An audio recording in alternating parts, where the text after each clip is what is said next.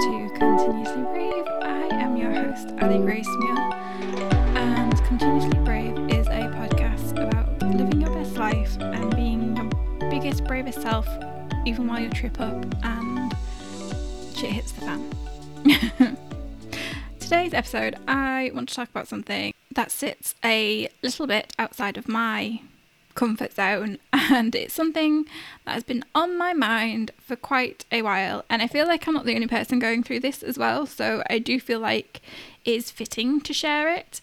Um it just feels like as I said it's out of my comfort zone so it feels a little bit scary but also feels a little bit deeper than some of the other stuff I've shared in the past.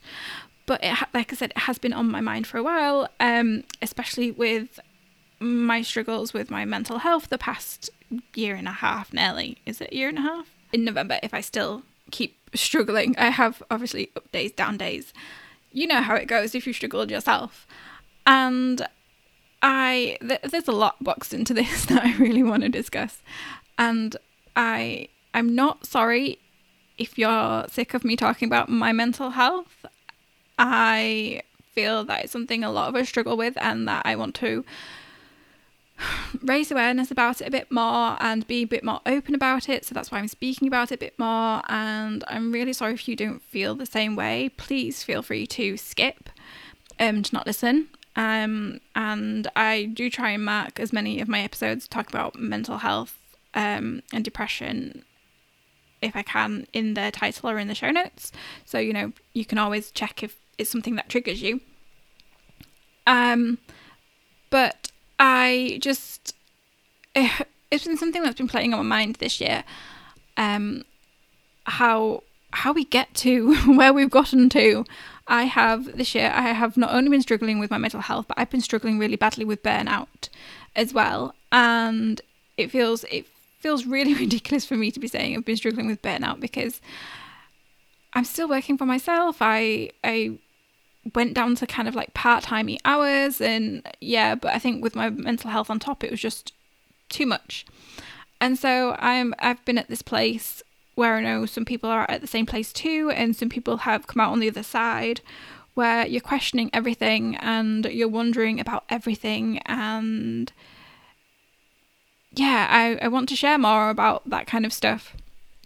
Um, and one of these things is that I write these I write notes, I write journal entries, I write um, on scraps of paper sometimes, and then I hoard them for months at a time. Like if you listened to um, my human design episode, I, as I said previously, I actually recorded that in May, but it didn't go live until July. So I hoarded that for two months. And so this is kind of what I do. I kind of hoard content um, until I can get to that point where I'm like, okay, let's share it. Sometimes it's um, a mixture of getting out of my comfort zone. Sometimes it's about the timing being right. Sometimes it's about trusting my intuition. And I kind of feel like that brings us back to full circle about all this. As you'll have noticed from the title of the episode, it's called um, How in Tune with Our Emotions Are We Really? And it's based on a post that I put up. It's based on a post I put up on Instagram um, back at the beginning of August. And it, as I said, it's something that has been on my mind for quite a while um, because for me, it was a struggle to. I, I've always been open and honest and been able to talk about my physical health because it's something that I've struggled with practically my entire life because of my chronic illness, because of my endometriosis, because of really bad periods. And so talking about those things has never been an issue. But when my physical health was bad, my mental health was bad. And it was easier then because the two were related and it was all based about my physical health. And now my physical health has not been as bad. my physical health has been amazing, to be honest, in comparison to how it's been in the past. And it's all been about my mental health. And I've had that struggle with being open and honest and saying that I'm struggling because some of the stuff that I've struggled with has freaked me out, to be honest. And I will eventually be more open um, about what I've struggled with. But uh, it's not right now. so sorry. Uh, not teasing about stuff. But it's made me rethink a lot of things. And so I'm just going to read the post that I wrote and then I'm going to chat a bit about it as well. So if you haven't seen it, I will link it in the show notes as well if you want to have a look at the post. Um, as I said, it's called How in Tune with Our Emotions Are We Really? It's the title of this episode.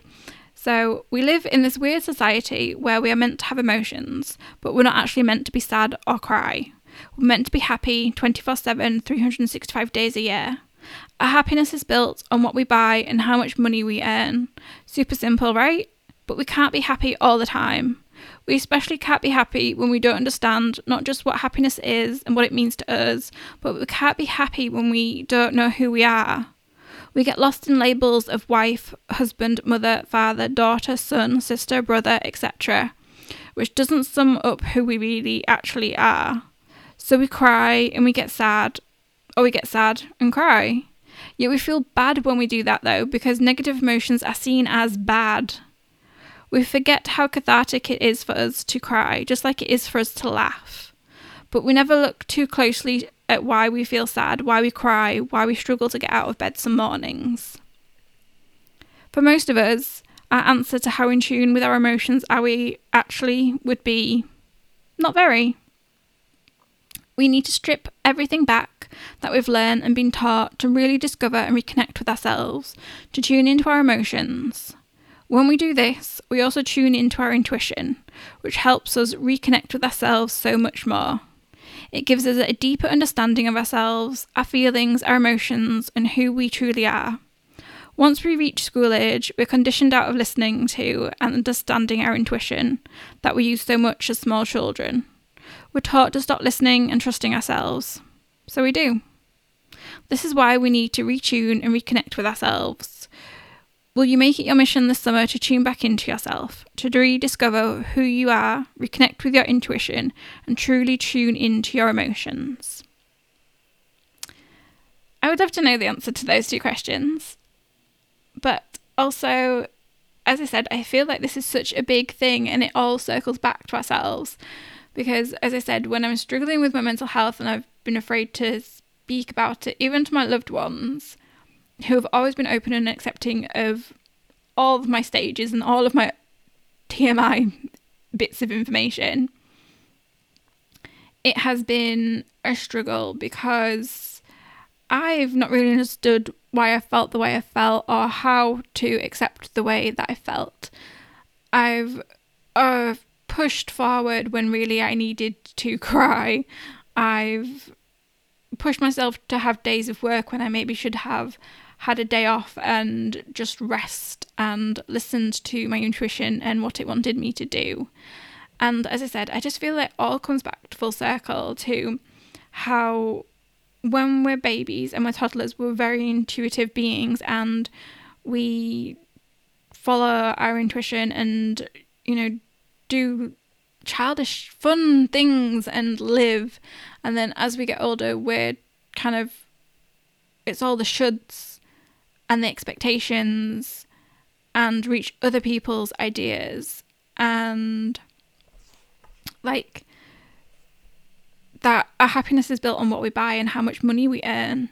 And really that doesn't make us happy because money can give us a better quality of life. It can give us access to things that will make us happy but money itself doesn't actually make us happy and then at the same time, as I said, it's money's been given the expectation that the more money you have, the more materialistic things we can get, or the more materialistic we can become, and that's better for ourselves, kind of based on the American dream.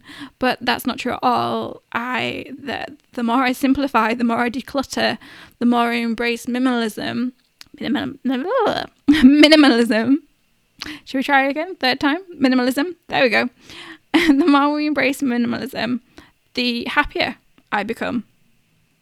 The less stress I have, the less clutter, I suppose.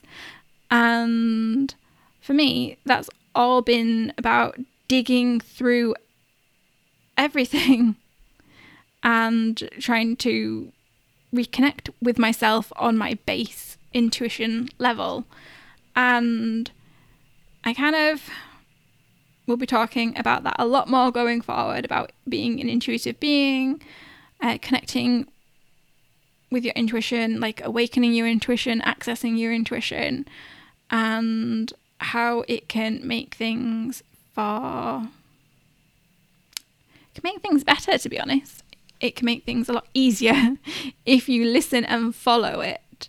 If you fight it that's when it becomes difficult and if you ignore it then there's probably going to be signs that you're ignoring things and i'd love to know if you have any questions about intuition or being an intuitive being or connecting, awakening, and accessing your intuition because I have fun things planned going forward to talk about all this juicy content, and I love that it involves journaling too.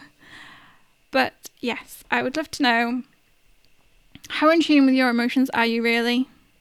Will you make it your mission this summer to tune back into yourself? to rediscover who you are, reconnect with your intuition, and truly tune into your emotions. And remember, find the magic in the smallest of things, keep listening to your intuition, and most of all, stay continuously brave. Until next time, bye.